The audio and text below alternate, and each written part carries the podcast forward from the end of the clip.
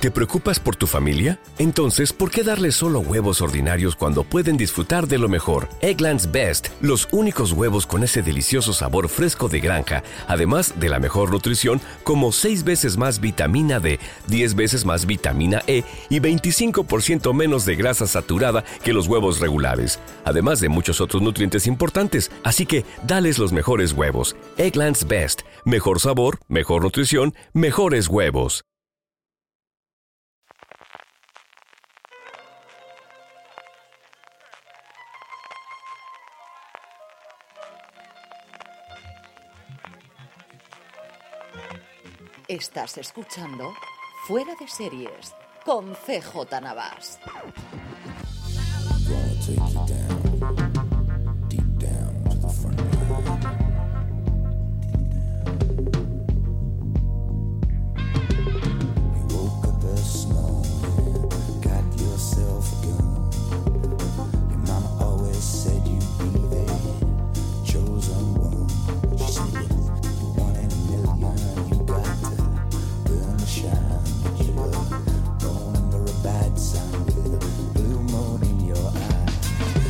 Bienvenidos una semana más a Streaming de Fuera de Series, el programa en el que repasamos cada semana las novedades y estrenos más importantes de las diferentes plataformas de streaming y canales de pago. Don Francisco Arrabal, ¿cómo estamos? Muy buenos días, ¿qué tal? FJ, ¿cómo estás?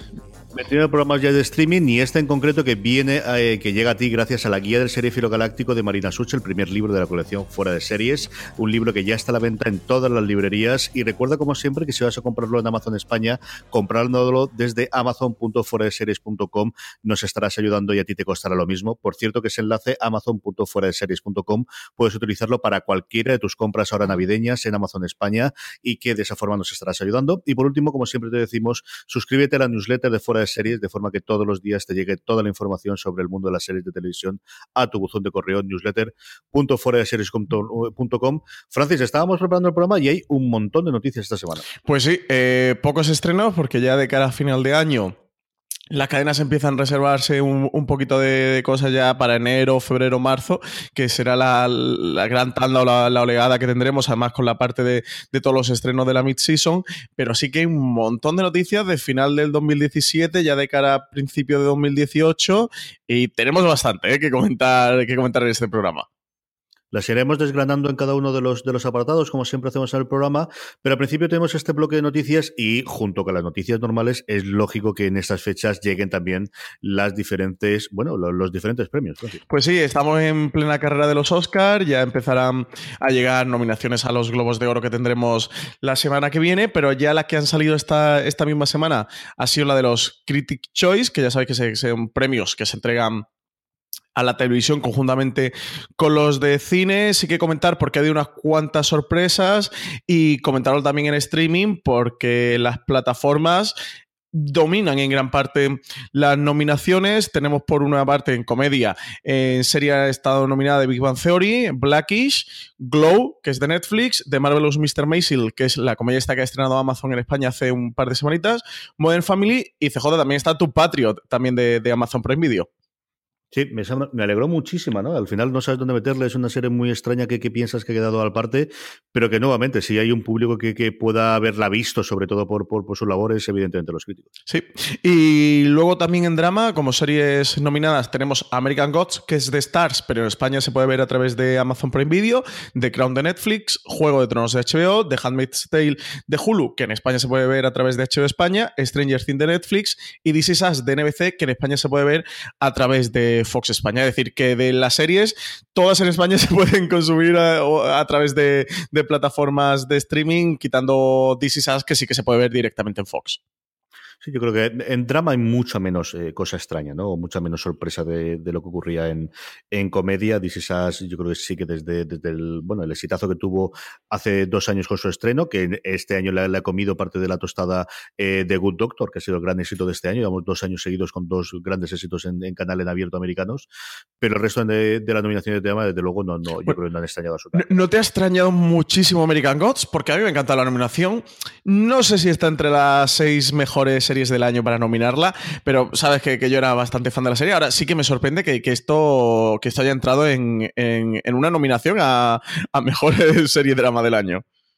No tantísimo, yo creo que tiene mucho fan. Igual, pero me extraña, por ejemplo, que no estuviese Twin Peaks, porque yo creo que entre la pública de, crítica americana, sobre todo aquellos que crecieron con la primera, eh, con las dos primeras temporadas, sí tiene muchísimo, muchísimo defensor. Y yo creo que veremos a ver el efecto de los globos de oro se aparece o no, pero es una serie de la que evidentemente tuvo su mucho bomb cuando entre la crítica cuando se estrenó, pero que luego mm, también quiero ver a ver ahora en los listados de final de año entre el top 10 donde va a aparecer, porque creo que o desaparece por contrario, por, por completo, o está en el puesto número uno. Creo que no va a haber término medio. Luego tenemos también nominaciones a mejor serie animada que hace los Critic Choice. Está Archer de FX, que en España se puede ver a través de Movistar Plus y de Netflix. Bob's Burger, de Fox, Boya Horseman, de Netflix, Danger Annex, que aquí aparece como Amazon en Estados Unidos, que yo no sé esta qué serie es, J, no sé si tú la tienes controlada. No, me suena haberla visto pasar, pero no he visto absolutamente nada de ella. No sé si la tendrán también en Amazon España. Luego está eh, Ricky Morty de Adult Swing, que en España se puede ver a través de TNT y a través de Netflix. Y Los Simpson, que, que es de Fox. Mm fin, nuevamente, quitando esa de, Amazon no hay mucho extraña. Y luego lo que sí tenemos, y hablando de premios, es que, bueno, pues, pues como todo el mundo tiene premios, nosotros también. Pues sí, eh, nosotros también tenemos premios, como no podía ser menos, CJ. Llegan los FDS Award 2017, que son los premios donde todos nuestros oyentes y lectores van a elegir los nominados, animar a todo el mundo que se pase por fuera de series.com. Allí podrán encontrar el artículo en la, en la home.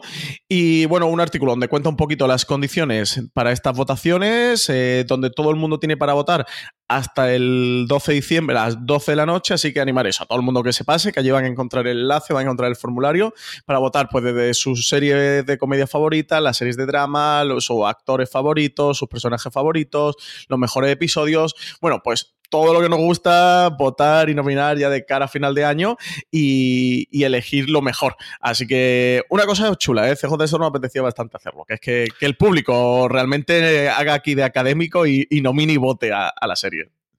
Como dice Francis y, aparece en el artículo, tenemos dos fases. Ahora estamos en la fase de nominación, en la que podéis eh, nombrar a cualquiera serie o cualquiera de, los, nominados, y posteriormente tendremos una segunda eh, fase, que también comentaremos en, en series.com, aquí en streaming y en el resto de los programas de la cadena, en el que ya tengamos la selección de los, de los nominados y podamos votar finalmente a los ganadores. Pues sí, así que nada, eso. Animar a todo el mundo que se pase por y, y vote a sus series favoritas del año. Muy bien, pues empezamos ya con eh, las distintas plataformas y empezamos una vez más con Amazon Prime Video.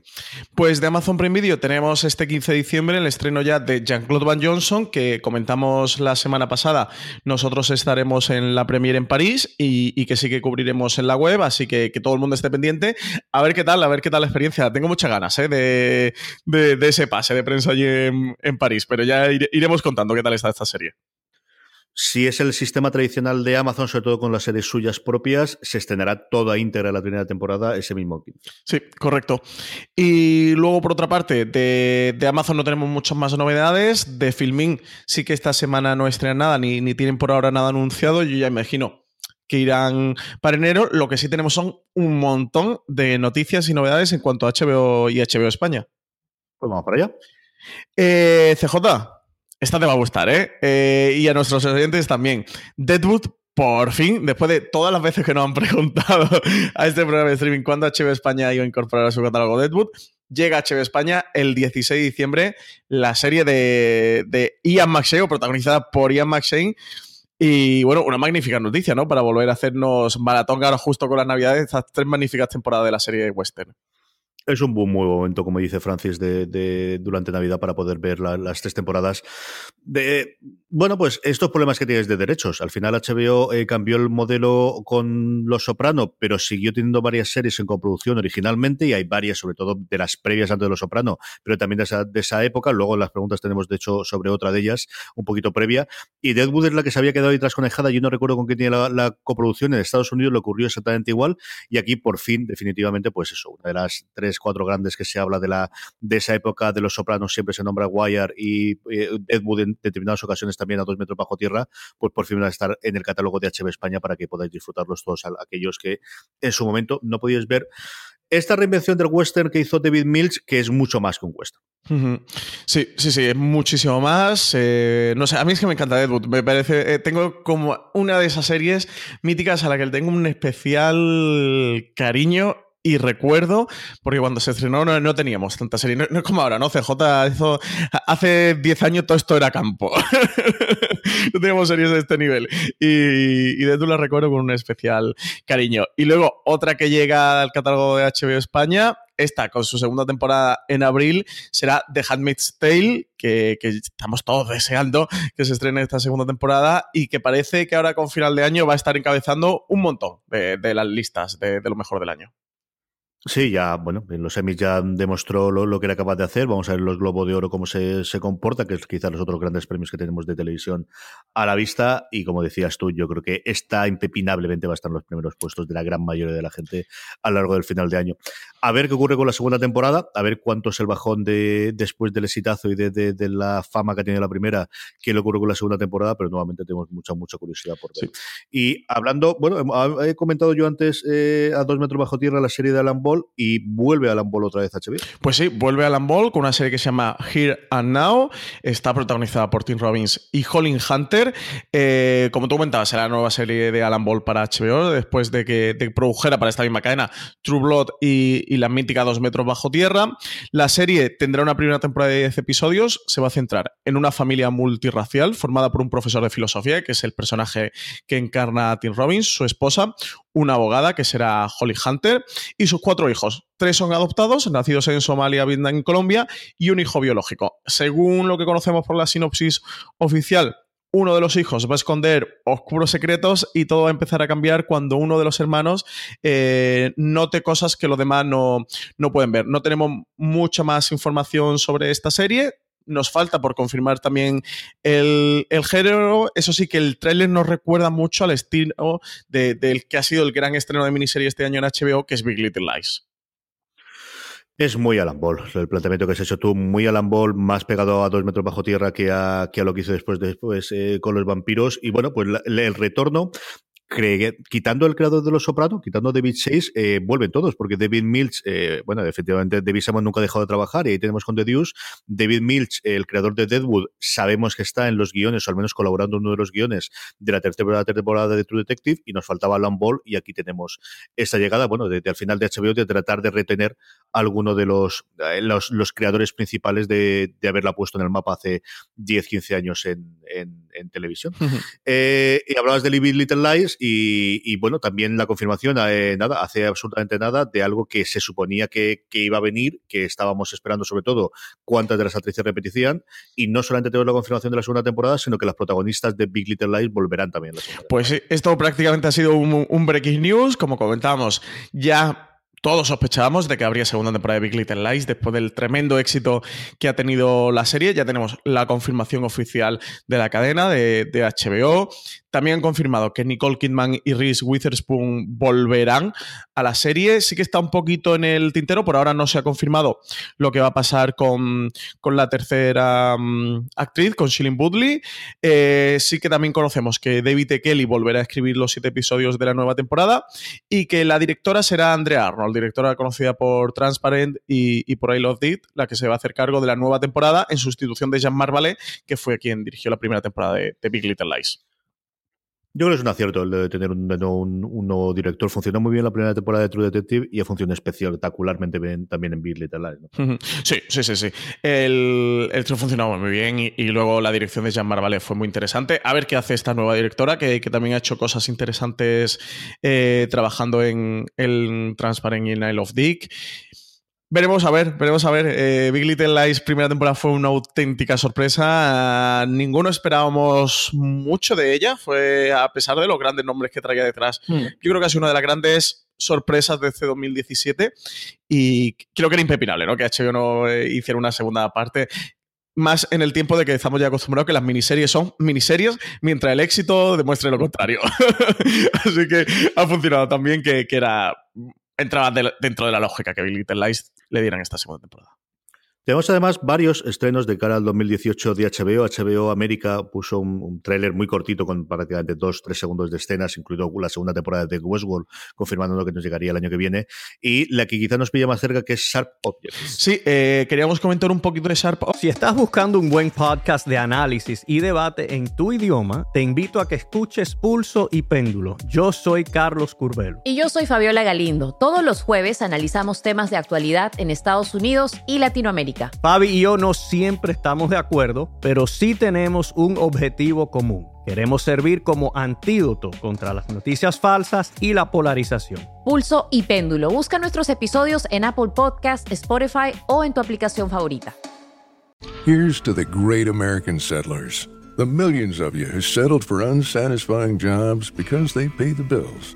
Of course, there is something else you could do if you got something to say. Start a podcast with Spreaker from iHeart and unleash your creative freedom. Maybe even earn enough money to one day tell your old boss, hey, I'm no settler, I'm an explorer. Spreaker.com. S P R E A K E R. Hustle on over today. Objects, porque es un proyecto del que aún no habíamos comentado nada en streaming. Y aprovechando que ya han salido unas primeras fotos que sacó Entertainment Weekly del, del, rodaje, comentar un poquito qué era esto, para que todos nuestros oyentes la coloquen en el radar.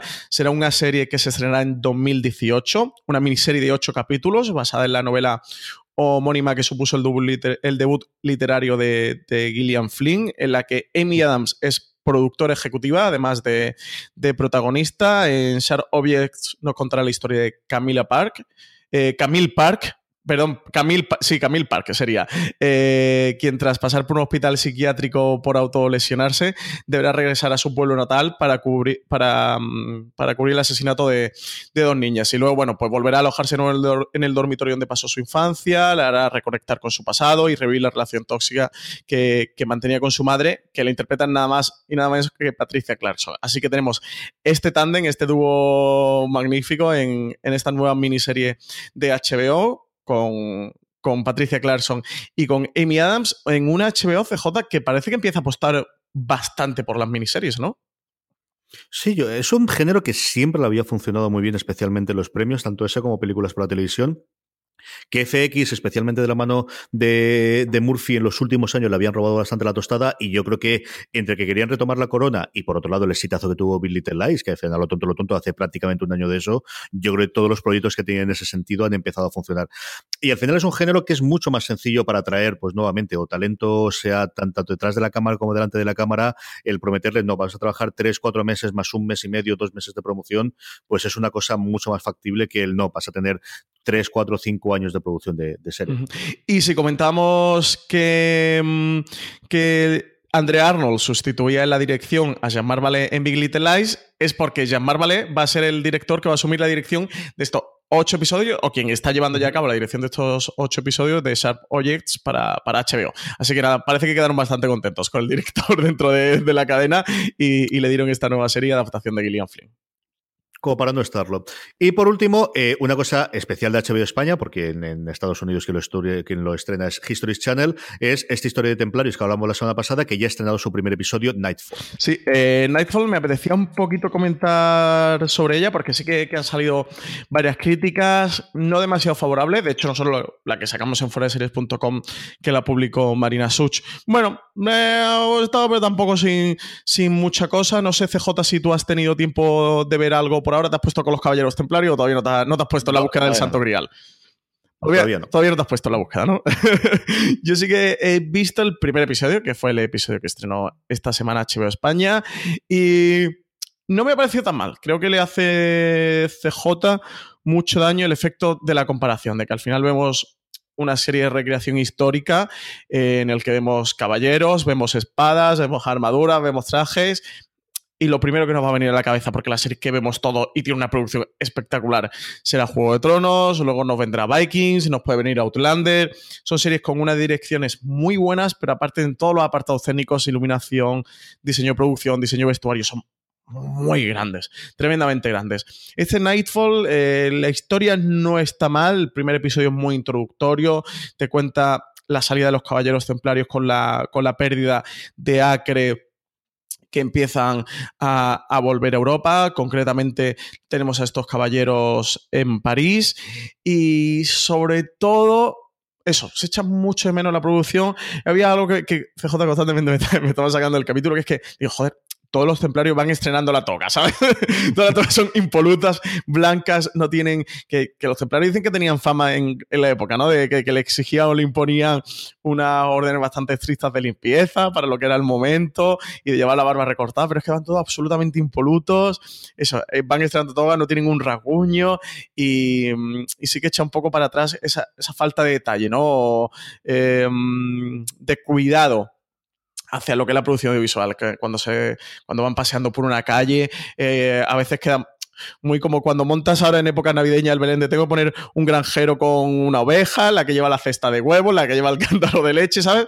Está todo como muy así, pero la historia de verdad no está mal. El protagonista, que es Tom Cullen, que, la gente lo va a poder ver nada, en una semanita, en Gunpowder, en, también en HBO España, que es, va a ser el personaje que, el actor que interpreta a, a Guy Fawkes, está realmente bien. Este actor es muy bueno, ¿eh, CJ? Ojo a Tom Cullen. Hay que ponerle el radar a este hombre porque creo que, puede dar un pelotazo en, poco tiempo. Y no sé, eso, la serie está bien. Le veo falta de, producción. Creo que se le nota que, le falta dinero y, y tener un poquito más de empaque visual. Pero por ahora no está mal. Yo animaría a la gente que, le gusten las historias medievales y, la historia de los templarios le, pueda más o menos apetecer, que se acerquen y también pedir a todo el mundo que recuerde que la Vikings ahora de la quinta temporada no es la que vimos en el primer episodio, en el episodio piloto. Vamos como estar España, que tenemos no uno, sino dos cositas para comentar eh, esta misma semana, Francis. Pues sí, tenemos dos series, además dos series del, creador de, de Borgen, de, Adam Price, que llegan a Movistar. La primera será eh, Bajo la superficie el 11 de diciembre y la segunda Algo en que creer el 13 de diciembre. Bajo la superficie eh, nos es un intenso thriller policíaco que en realidad va a esconder un crítico retrato político y social de que está ahora mismo de, plena actualidad, en una serie en la que no habrá ni buenos ni malos, sino intereses en conflicto que salen a la luz en una situación compleja de, decisiones que chocan con esos intereses. Son solo ocho episodios, ocho episodios en los que van a transcurrir ocho días reales en la serie, la acción transcurrirá a día por ese episodio y asistiremos a la experiencia desde varios puntos de vista representando a, los personajes. Tendremos por un lado pues policía, los medios de comunicación, los rehenes, terroristas, los políticos, las fuerzas especiales. En cada uno, a través de flashback, pues iremos conociendo la historia de, estos rehenes, iremos conociendo los distintos pedazos de, la trama. Y bueno, como podrás ver, una trama muy Adam Price, muy Borgen, de si todo el mundo que haya visto Borgen, pues muy identificable con el estilo del, del creador. Y luego la de algo en que creer, que es la otra serie que comentábamos de, Adam Price, sí que, ha funcionado muy bien en, Dinamarca. la serie ha tenido una gran acogida internacional, ha ganado varios premios en, en la categoría Mejor Drama. Y luego tenemos en cuanto al argumento, lo que comentaba Dan Price es que la serie aborda temas universales como la fe y la familia, y decía él que inauguraba un nuevo género, entre comillas, que sería el realismo mágico escandinavo. Eh, dice que la serie tratará de grandes temas universales, eh, sin maniqueísmo, sin, sin verdad absoluta y sin clichés, y lo que cuenta un poco la trama es la historia de una familia formada por un conjunto de, de seres, él decía, como imperfectamente humanos, donde la serie no explorará ni el bien ni el mal. Bueno, ya sabes, eh, todo lo que comentan sobre la serie son comentarios que tenemos de, Adam Price y un poco así ha ido dejando todo ambiguo en un escenario nuevamente muy Nordic noir. Así que yo creo que serán dos series interesantes para todos los fans de este género. A ver, ¿qué, hacemos? La primera, el, el utilizar ese recurso de los ocho días en los ocho momentos es una cosa que siempre me ha gustado, desde luego. Desde el 24 y ese tipo de cosas de, tiempo real o tratar de simular el tiempo real es una cosa que me gusta. La segunda, ver, al menos el primer episodio, el, el cómo conjuga esto del realismo mágico eh, sudamericano con, con, el Nordic puede ser curioso, desde luego. Vamos con Netflix, que como suele ser habitual, tenemos varios estrenos el viernes, pero como también últimamente está siendo habitual, las series que importa de Estados Unidos, que consiguen los derechos internacionales, los estrenan o las estrenan un poquito antes, las estrenan los martes, como es el caso de este teníamos muchas ganas de que llegase por aquí Manhunt una Bomber. Por fin, CJ, por fin se estrena Manhunt una Bomber en España. Eh, qué serie tan fantástica, nada, animar a todo el mundo. Esta es de sacar el rotulador rojo y al calendario de números grandes y, rodear la fecha, ¿eh? ¿eh? Que por fin llega una bombera a España. qué fantástica noticia. Sí, sí tenéis que verla, luego si quieres comentamos un poquito más de ella, pero desde luego que sí. el viernes tenemos no uno, no dos, sino hasta tres estrenos, Sí, tenemos eh, por una parte Eraset, que es la adaptación a acción real de un anime que está disponible en Netflix y también un manga.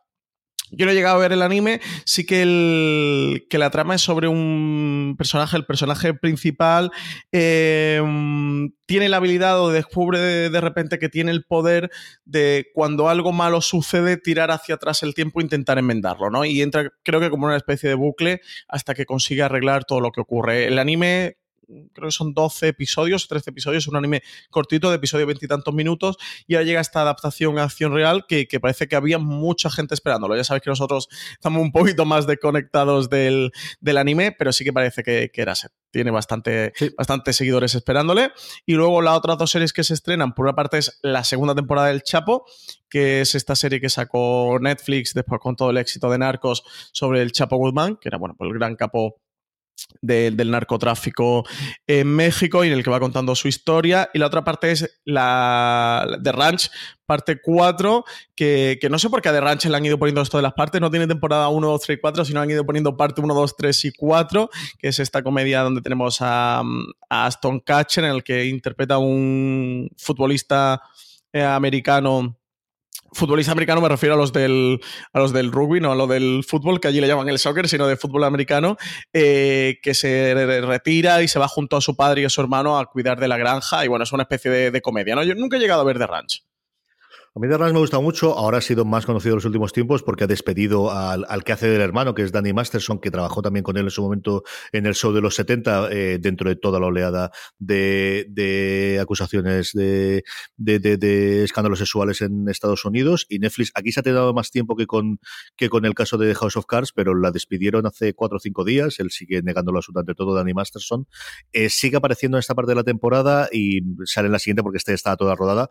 A mí es una serie que me gusta bastante. Eh, es cierto que los, los chistes son cuando hablábamos el otro día de Orville, eh, también me pasaba a mí, hay momentos en los cuales los chistes también no son absolutamente santo de mi devoción, pero la parte del núcleo central de la familia y de, y de ellos, del padre, la madre que están eh, la primera temporada se, se están separando y de, ellos dos, junto con las relaciones de pareja, a mí me gusta bastante. O sea, esa parte del corazón a Lorena le gusta muchísimo y es una serie que, que vemos, vamos, devoramos prácticamente cada vez que se estrenan. Eh, y luego, eh, bueno, pues esta recuperación que tiene, ¿no? De, del, igual que en el caso de House of Cards, eh, Orange is the New Black se estrena en España primero en Movistar Plus por aquello de los derechos internacionales de estas dos series antes de que Netflix empezase a hacer su producción propia y llega al catálogo de eh, Netflix la cuarta temporada este 16 de diciembre. Pues sí, se estrena ya 29 de diciembre, CJ. El Black Mirror llega el 29 de diciembre a Netflix, fecha esperadísima. Tú sí que has visto un poquito de, Black Mirror, así que no sé si, si te apetece comentarnos algo. Black está muy bien. muy, muy, muy bien. Mm, no puedo comentaros mucho más. Tenéis la crítica sin spoilers en fuera de series.com y no cuando nos acerquemos a ella. Eh, yo creo que la temporada pasada estaba, tenía San pero que un episodio sobresaliente, pero quizás tenía un poquito de, episodios de, de, menor nivel o distintos. Y yo creo que también lo comentaba en algún caso el creador, ¿no? De que San Junípero y sobre todo el efecto que había tenido le había abierto mucho los ojos en cuanto a qué tipo de historias querían ver los, la audiencia o qué tipo de historias podían hacer que encajasen en lo que él consideraba que un episodio de, Black Mirror y se ha notado.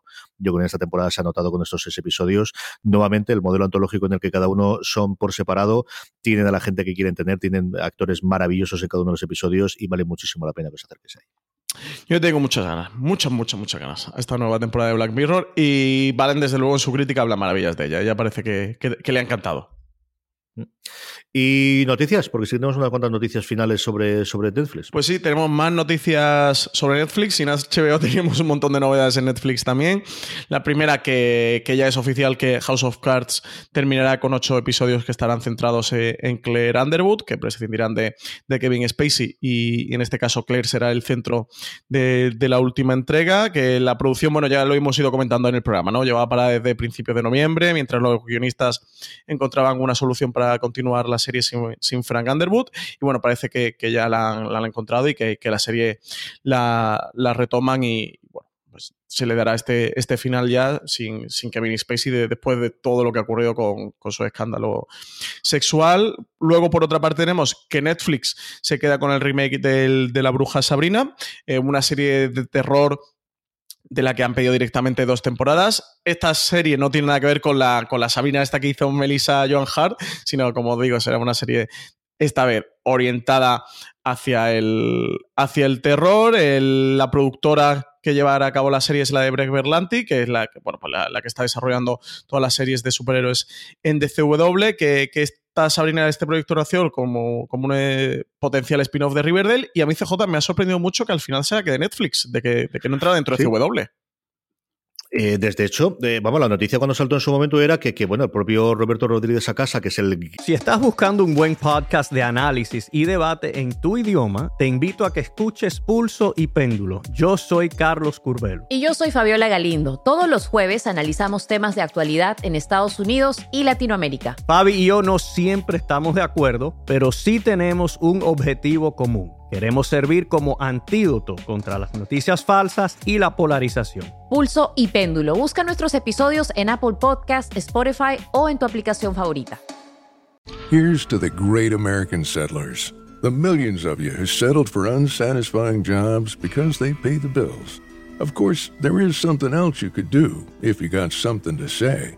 Start a podcast with Spreaker from iHeart and unleash your creative freedom. Maybe even earn enough money to one day tell your old boss, hey, I'm no settler, I'm an explorer. Spreaker.com. S P R E A K E R. Hustle on over today.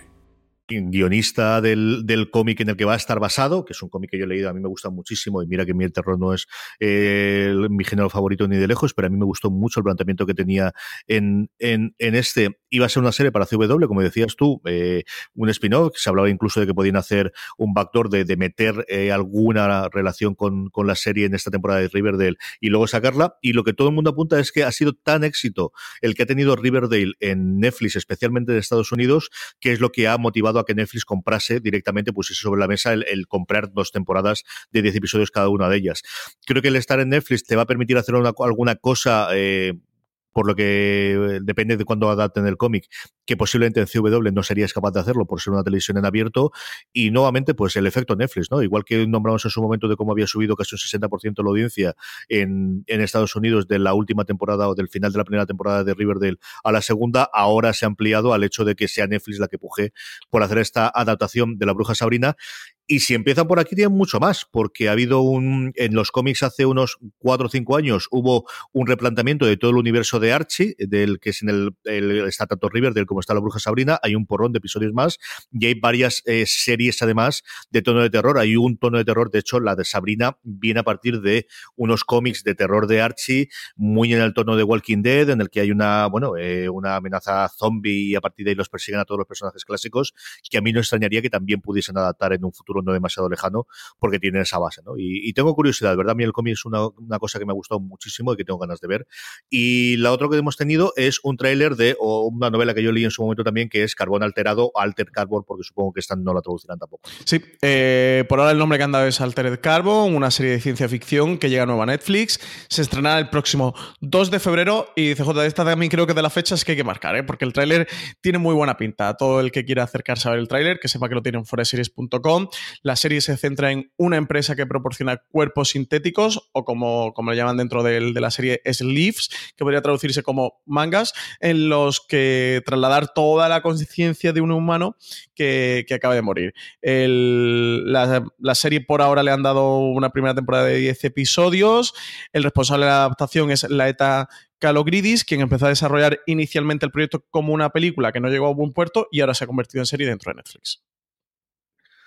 Como suele ser habitual en estas cosas, sí. El planteamiento es, una cosa interesante de, bueno, ¿qué, ¿qué, ocurre si puedes ser inmortal, ¿no? Si puedes permitirte que cuando mueres vuelvas a un cuerpo y además un cuerpo más joven y un cuerpo de las características que tú quieras. Es, un buen planteamiento para una novela que yo recuerdo en su momento leer y gustarme bastante. ¿Quieres comentar algo de una o lo dejamos por el final, Francis? Pues como va a ser evidentemente mi recomendación de la semana, así que lo dejamos para el final del programa.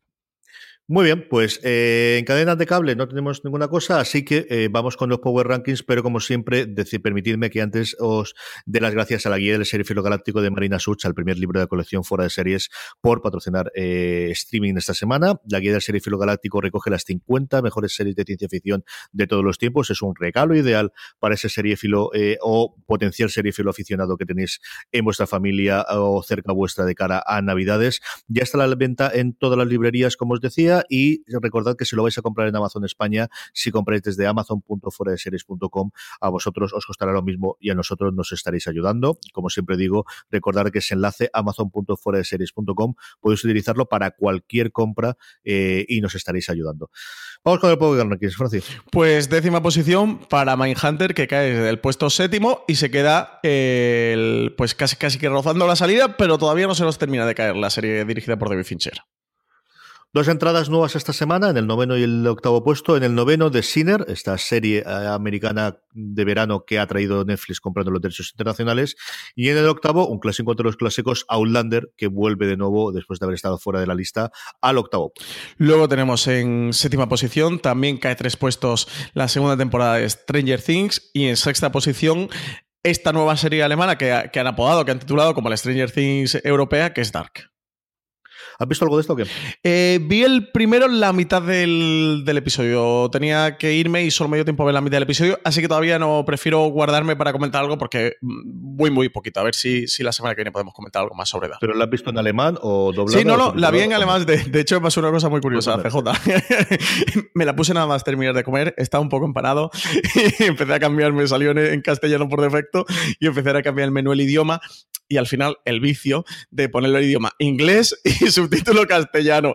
Y cuando llevaba un minuto dije, esto está doblado. dije, coño, ¿qué es Dark? Que esta serie es alemana. y me la puse en alemán. Pero sí, sí, la vi en perfecto alemán, ¿eh? Yo oí esta semana a la gente de The Watch, eh, no me acuerdo cuál de los dos, uno de ellos lo estaba oyendo y se había liado y en vez de poner la versión original alemana, él, no sabía lo que estaba haciendo. Yo digo, sé lo que había puesto, hay siempre una versión que es para eh, aquellas personas con dificultad de visión, en el cual no solamente tienes el diálogo, sino que además tienes una persona que te comenta qué es lo que está haciendo en la, en la, en la situación. Recuerdo porque además en su momento tuvo cierta polémica cuando estrenó Daredevil que no existía esa pista y Netflix llegó a un acuerdo con la sociedades americanas de, lucha o de, ayuda a los a, las personas con dificultades en visión de que Daredevil, que además era un personaje ciego, no tuviese esa pista y a partir de ahí en todas sus producciones han empezado a tenerla, al menos en la, en la producción original inglesa, ¿no? Y en alemán ocurre eso, ¿no? Y era curioso como el tío, claro, ellos no están acostumbrados a ver otra versión fuera, no están acostumbrados a ver los subtítulos y el tío está convencido que la versión alemana era de. Diría, oye, estos alemanes son un poco raros para la televisión. sí, sí, porque además decía, no, claro, yo mi alemán lo tengo muy, muy oxidado, porque claro, yo ni, tenía ni idea, pero hay un momento que dice, y el policía hace no sé cuántos, que al final lo entiendes porque hay palabras que sí que se asemejan mucho al inglés, y dice, si me lo están narrando, claro, es que en vez de coger la pista alemana, yo coger la pista alemana con el comentario del director, por así decirlo, que te ayuda a entender qué es lo que está ocurriendo con la, con la con el drama o qué está ocurriendo con la acción.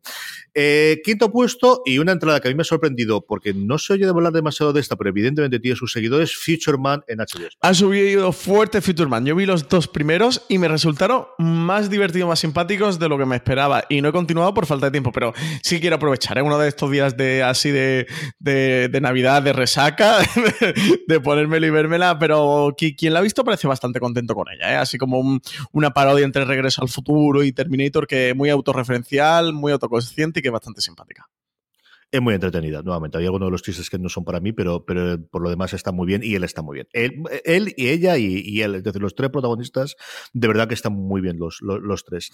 Eh, justo antes del podio, sé que vuelve a quedar una segunda semana eh, consecutiva, vergüenza, Fran. Sí, vergüenza ahí en, cuarta posición y oye, pues está ahí a puntito de entrar en el podio de, nuestro Power Rankings. La que sí entra en el podio en tercera posición, aunque ha bajado, ha bajado un puesto desde la segunda, es La Zona, serie creada por los hermanos Sánchez Cabezudo. Y directamente al puesto número 2, subiendo 4, la mayor subida que tenemos en la semana, este Godless de Netflix que está cautivándolo. Sí, eh, lo está petando. ¿eh? ¿eh? Si podemos decir que la sorpresa del año de HBO España ha sido Big Little Lies, eh, creo que Netflix ha sido Godless, ¿no?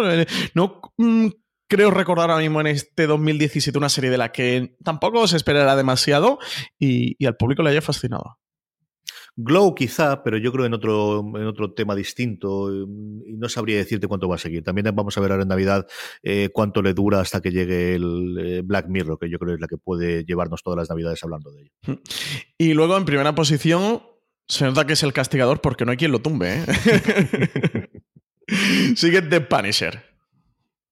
Sí, y, nuevamente, siendo la serie de Netflix es más extraño que se mantengan de semana a semana, porque igual que tienes el, empujón que te da el poder tener todos los episodios de golpe para que entres en, las tres series más vistas por la audiencia o que la serie que la audiencia está viendo en ese momento, suele hacer que salgan rápidamente de la, de la lista posterior y porque ya la has visto y no, no vas a volver a, nombrarla, pero de Punisher lleva ahí cuatro semanas, entre ella y Star Trek Discovery, luchando encarnizadamente por, por el primer puesto y, bueno, pues segunda semana consecutiva de Punisher está en el primer puesto de nuestro Power Rankings. Power Rankings que todas las semanas nos podéis ayudar a hacer eh, yendo a foradeseries.com. Publicamos todos los jueves el nuevo Power Ranking. Ahí podéis votar cuáles son las tres series que en ese momento estáis viendo y además dejarnos vuestra pregunta como las que leeremos a otra. La forma además más sencilla que tenéis para recordar de hacer las dos cosas es que eh, os unáis a nuestro grupo de Telegram, telegram.me barra fuera de series, porque ahí colgamos siempre cuando sacamos el nuevo Power Rankings y de esa forma, bueno, pues hablar con más de 500 personas diariamente eh, sobre series de televisión que están en nuestro grupo. Y vamos con las preguntas de los oyentes, Francis. Pues tenemos una primera pregunta muy chula, muy, muy chula que nos hacía Pedro Núñez, que nos decía cuál es para nosotros la mejor serie que se puede ver actualmente en cada plataforma. Así que, CJ, cuéntanos, ¿cuál, sería tu recomendación eh, por cada uno? Vamos Aquí, eh, bueno, pues al final intentas coger un poquito general, ¿no? Y viendo las que coge Francis, pues intentas, como, como él hace siempre los deberes antes que yo para estas cosas, intento coger algo distinto, ¿no? Y sobre todo coger cosas clásicas, cosas que eh, en algún caso contemporáneas mías, pero que posiblemente alguien que haya, se haya acercado en los últimos años a las series no haya visto en, su momento o la hayan rumoreado y que yo creo que vale la pena eh, volver a ver por primera vez o incluso volver a ver ahora en casa de, Navidades. Y yo creo que tú has cogido cosas bastante más recientes. Sí, eso justo te iba a decir, ha estado chulo, ¿eh? Nuestra elección porque yo he intentado coger casi que el los tres filtros que he puesto fuera, eh, que se hubiera estrenado recientemente, luego que se hubiera estrenado al menos durante 2017, es decir, que fuera más o menos novedad, y luego, si no, pues la más reciente que, considerara de mayor calidad, como la mejor entre el catálogo. Pero sí que he intentado que fueran cositas nuevas que a la gente durante este año se le haya podido perder del radar. Y tú te has ido justo como a, a lo gordo, ¿no? Del catálogo, a esas cosas de esencia potentes que tiene cada una. Sí, sobre todo lo que te digo, porque si en su momento se vio para volver a verlas y si, bueno, pues sobre todo la gente más, más joven o, que más recientemente ha empezado a, unirse y a, oírnos a nosotros, bueno, pues que, que, que redescubra estas joyas que han envejecido muy bien y que yo creo vale la pena verla. Vamos por plataformas, eh, Amazon Prime Video, fácil. Pues yo he escogido American Gods, que antes comentamos de ella, la serie que, durante la primera temporada han desarrollado eh, Brian Fuller y Michael Green, que además, por cierto, comentamos la semana pasada que no estaría, eh, una serie adaptación de una novela de Neil Gaiman es fantástica, va sobre que los dioses eh, mitológicos existen, están en la Tierra, están en Estados Unidos y creo que es una serie muy chula para que vea todo el mundo. Yo he cogido Community. Eh, mira, Community es una de las series que se me olvidó a mí cuando hicimos el top eh, el otro día, don Carlos Jorge y yo, hablando de series que eh, prejuzgamos y que nos equivocamos. Community es una de las que me ocurrió y la verdad es que no me acordaba de ella.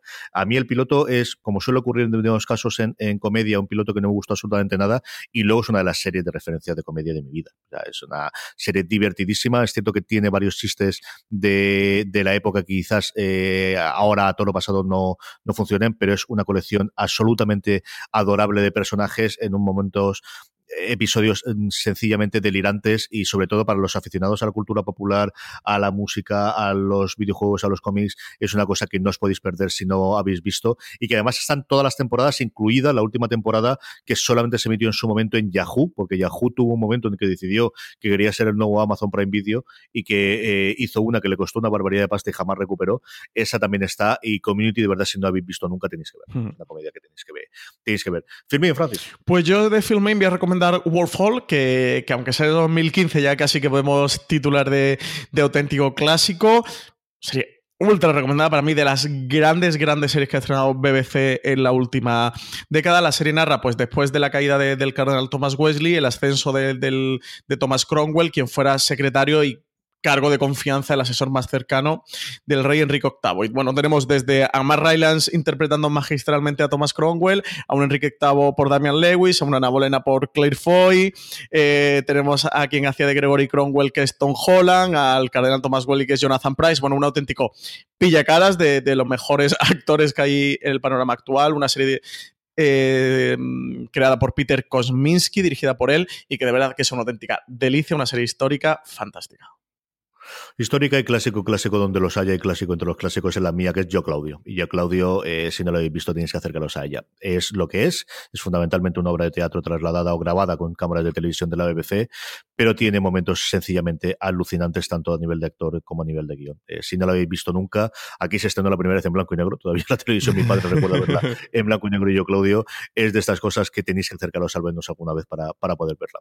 De HBO España, ¿qué recomiendas? Pues yo la que creo que es la mejor serie de, de este año, que es The Handmaid's Tale. La tenéis disponible en HBO España. Creo que ya hemos hablado mucho en el programa, que no se puede hablar mucho más de ella. Invitar a todo el mundo que, aún no la haya visto o quien haya podido estar un poco reticente eh, por la parte que tiene de ciencia ficción o de futurista y tal.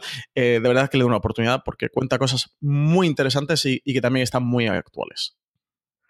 Ni todo empezó ni todo cambió con Los Soprano, pero algo sí. Y al final Los Sopranos, eh, con la llegada especialmente de Wire o de que los críticos descubriésemos o redescubriésemos lo de Wire y posteriormente con Mad Men y con Breaking Bad, se ha quedado un poquito atrás y sigue siendo una grandísima serie. Sobre todo cuando la vuelves a ver, vuelves a ver eh, lo buenísima, buenísima que eran Los Sopranos. Si no habéis visto nunca, volver a verla. Si, la... si estás buscando un buen podcast de análisis y debate en tu idioma, te invito a que escuches Pulso y Péndulo. Yo soy Carlos Curbelo. Y yo soy Fabiola Galindo. Todos los jueves analizamos temas de actualidad en Estados Unidos y Latinoamérica. Fabi y yo no siempre estamos de acuerdo, pero sí tenemos un objetivo común. Queremos servir como antídoto contra las noticias falsas y la polarización. Pulso y péndulo. Busca nuestros episodios en Apple Podcast, Spotify o en tu aplicación favorita visto disfrutarla estos días de Navidad. Eh, Los Sopranos es una serie para ver absolutamente siempre. En Movistar, ¿qué recomendamos? Pues voy a recomendar La Zona, la, la, serie de los hermanos Sánchez Cabezudo, que ya han emitido su séptimo episodio. Creo que es fantástico que, que, se haga algo así en España, ya que tenemos la oportunidad de tener una serie de este nivel y de esta calidad. Animar a todo el mundo que, que, se, que se acerque a verla y que le dé una oportunidad a esta serie.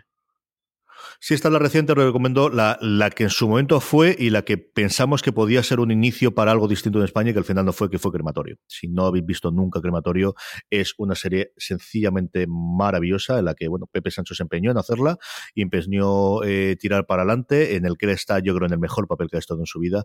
El elenco de gente alrededor es también sencillamente espectacular y una adaptación complicadísima, una novela con muchísimo monólogo interior, con muchísimo pensamiento de los personajes y que fue llevada, como os digo, en, algo que pensamos que en su momento podía revolucionar y, traer un nuevo tipo de serie a España y que desgraciadamente pues ha costado una serie de años hasta que ahora pues se haya empezado a poner las pilas las distintas cadenas, encabezadas por Movistar Plus, veremos vis a vis con, con eh, Foxy también entra, eh, nos ha costado una serie de años, pero siempre es bueno retomar Crematorio. Netflix, que aquí sí que tenemos un porrón de cosas para hacer. Pues yo evidentemente tengo que poner en Una Bomber, que, que, ya lo he visto y me tiene absolutamente fascinado. Seguramente sea para mí el segundo mejor estreno del año después de, de Handmaid's Tale, pero como ahora va a ser luego mi recomendación de la semana, luego os hablo un poquito más de ella.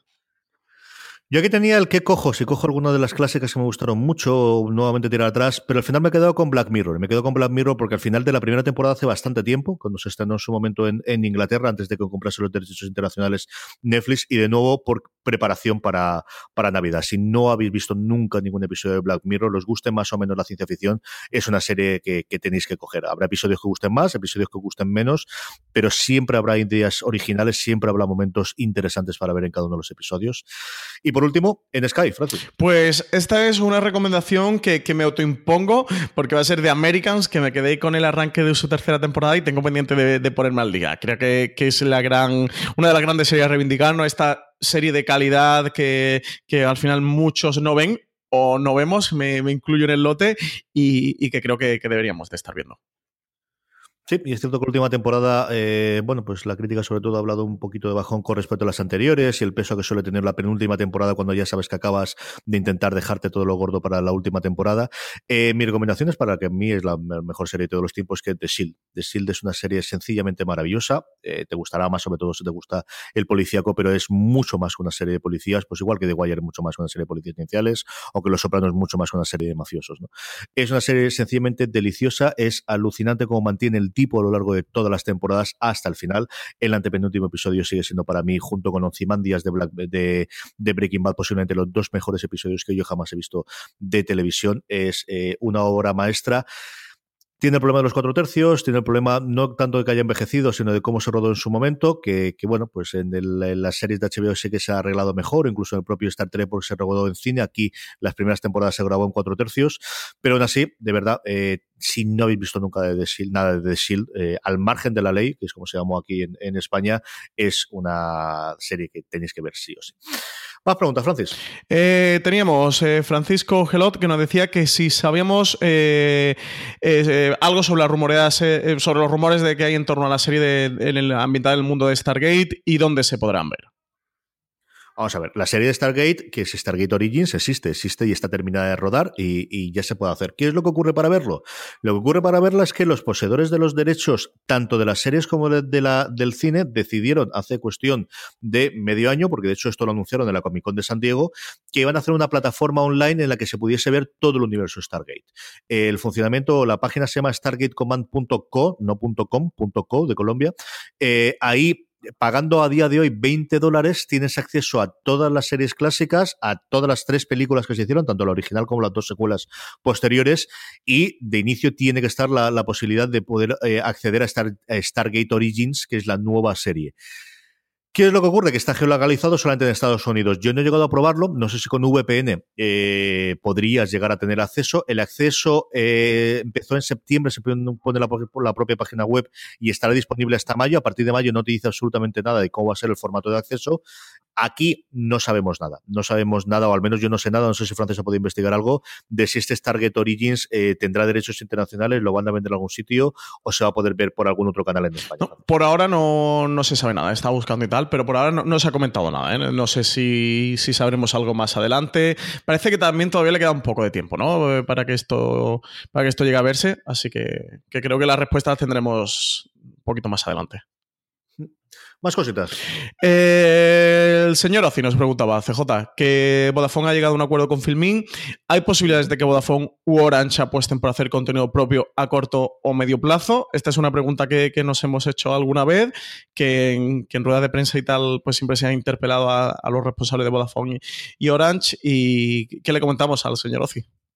Bueno, Vodafone por activa o pasiva ha dicho que su modelo es eh, eh, contratar o, tener dentro de su plataforma los mejores generadores de contenido que no sean ellos. O sea, de, diferenciarse totalmente de Movistar Plus, que va por la línea del contenido propio, y el suyo es allí donde esté. Lo hizo con Netflix, lo hizo con HBO y lo ha hecho con Filmin. Entonces, a medio plazo, pues eh, conforme va todo de loco, todo puede cambiar, pero desde luego a corto plazo ellos por activo o por pasivo lo que han dicho es nuestro modelo consiste en contratar todo el contenido que haya de expertos que creen contenidos y tenerlo todo a disposición de nuestros clientes dentro de nuestra plataforma. Eso es lo que siempre ha dicho Bonafont y volvieron a repetir en la en la en la rueda de prensa de presentación de este acuerdo con Filmin, que yo creo es un muy buen acuerdo o un acierto al menos desde fuera sin conocer las cantidades ni a que se comprometen cada uno de ellos, tanto para Vodafone como para Filmin. Sí, sí, sí, absolutamente. Nada, CJ, creo que tú lo has resumido bastante bien en lo que siempre ha comentado Que ellos querían tener a los mejores con ellos y, no se iban a meter en producción propia. Por eso tienen Netflix, tienen, tienen HBO, ahora tienen Filming, de Orange, nunca han comentado nada, pero sí que también parece ¿no? que llegan un poquito a la estrategia más de, más de Vodafone. Ahora al final parece casi que un poco o parece fácil meterse en el tema de la producción propia, porque todo el mundo se tira al barro y se mete en la producción propia, pero es algo al final muy complejo, que hay que hacer muchos números, que es una apuesta y no tan segura a lo mejor como podemos creer y, sí que ellos han sido un poco más reservones y han tirado más por esta, esta, esta estrategia de tirar de agentes que, que haya afuera e importarlos en vez, de, en vez de llevar ellos a cabo su producción. Y que requiere un personal eh, totalmente distinto. O sea, no es lo mismo al final el, que compres la, la, serie ya hecha, por mucho que tengas una productora que es la que se encargue de toda la producción y lo que tú quieras, ya, pero tienes que tener desarrolladores dentro de la serie, dentro de la cadena y tal. No, no es exactamente lo mismo.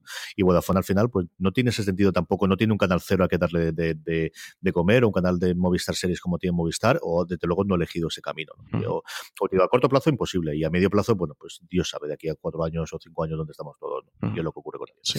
Y creo que tenemos una última pregunta, ¿no? Sí, eh, PJ Cleaner nos preguntaba que nos decía que parece ser que HBO España ha confirmado que, que añadirá Oz a su catálogo en marzo y nos decía que cómo había cambiado la televisión, ¿no? Y que, que, cómo estaba cambiando con, con, todo lo que había sido la piratería en España y que al final, bueno, pues todas las series terminan, terminan llegando a nuestro país y que, que él decía como que ya casi que, veía ilógico piratear y mira que la había pirateado. Y venía al hilo lo de Oz porque justo también el señor Ocino, eh, que nos hacía la pregunta anterior, nos preguntaba si algún día podríamos ver Oz en, en HBO o la dábamos por perdida. Y es que justo hace una, una semana, aproximadamente cinco días, confirmó HBO España a través de, de, sus redes sociales de que, de que traería la serie en marzo en un movimiento en el que parece que HBO está volviendo a recomprar ¿no? todas estas licencias que tenía por ahí descolgadas. Hemos comentado antes Deadwood y ahora, y ahora será Oz.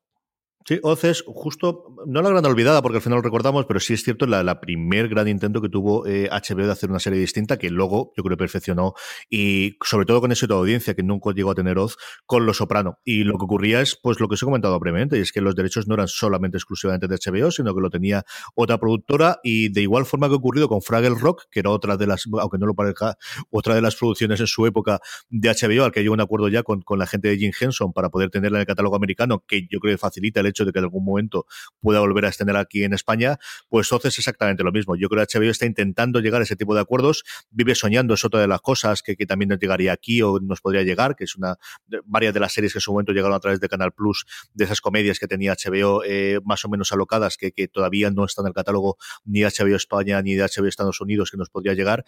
Y creo que hay. Y sobre el comentario que hacía PJ, pues sí, evidentemente. Yo creo que al final te quedan una, dos, tres series en las que quizás no te llega el estreno pero especialmente con el tema que está haciendo ahora Netflix de comprar los derechos internacionales de las series, con la, con la proliferación de plataformas que tenemos en España que al final necesitan tener catálogo, eh, son mucho más, es más fácil contar las series que no puedes ver eh, todavía de forma legal pagando en España que, las que sí puedes ver, como era el caso hace cinco o seis años.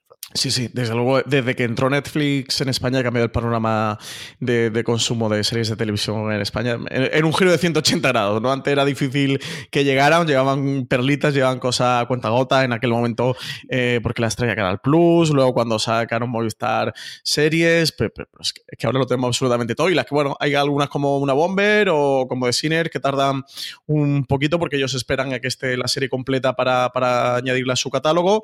El caso este año que por ahora Mr. Mercedes sigue quedándose por ahí colgada, pero sí, en cualquier caso son, son series cuentagotas.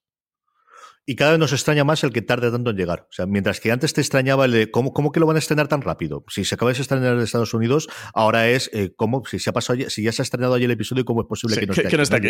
Lo, más reciente ha sido con el crossover de, de las de CW, ¿no? De, de, aquí no puedes verlo bien porque todavía hay alguna de ellas que se estrenan con un mes de eh, después del estreno en Estados Unidos, ¿no? Sí.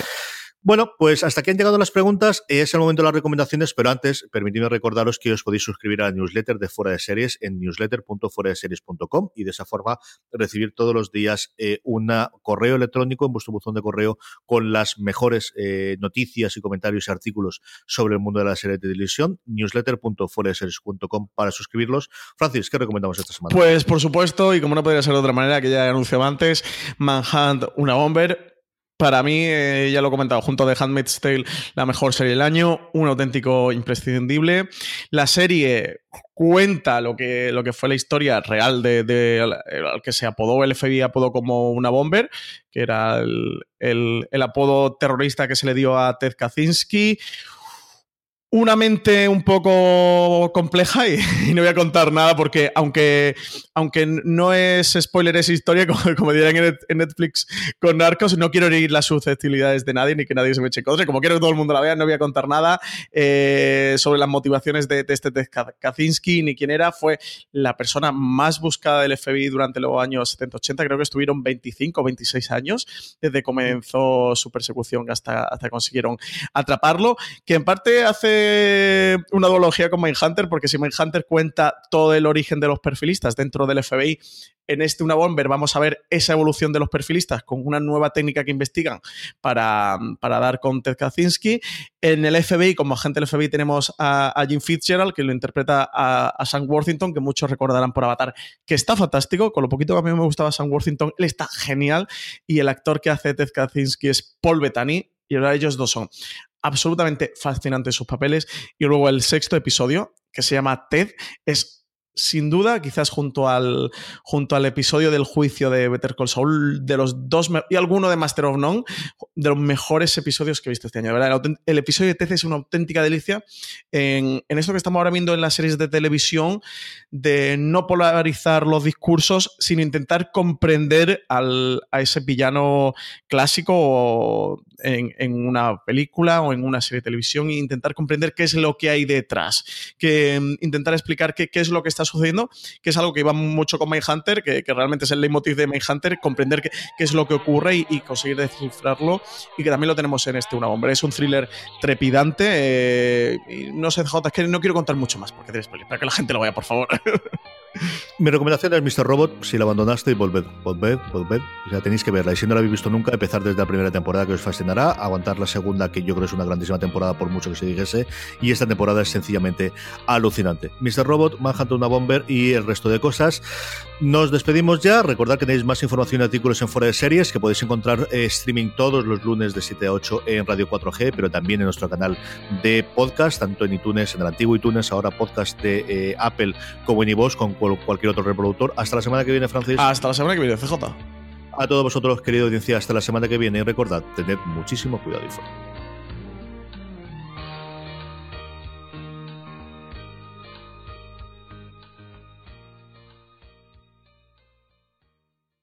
Si estás buscando un buen podcast de análisis y debate en tu idioma, te invito a que escuches Pulso y Péndulo. Yo soy Carlos Curbelo. Y yo soy Fabiola Galindo. Todos los jueves analizamos temas de actualidad en Estados Unidos y Latinoamérica. Fabi y yo no siempre estamos de acuerdo, pero sí tenemos un objetivo común. Queremos servir como antídoto contra las noticias falsas y la polarización. Pulso y péndulo. Busca nuestros episodios en Apple Podcast, Spotify o en tu aplicación favorita.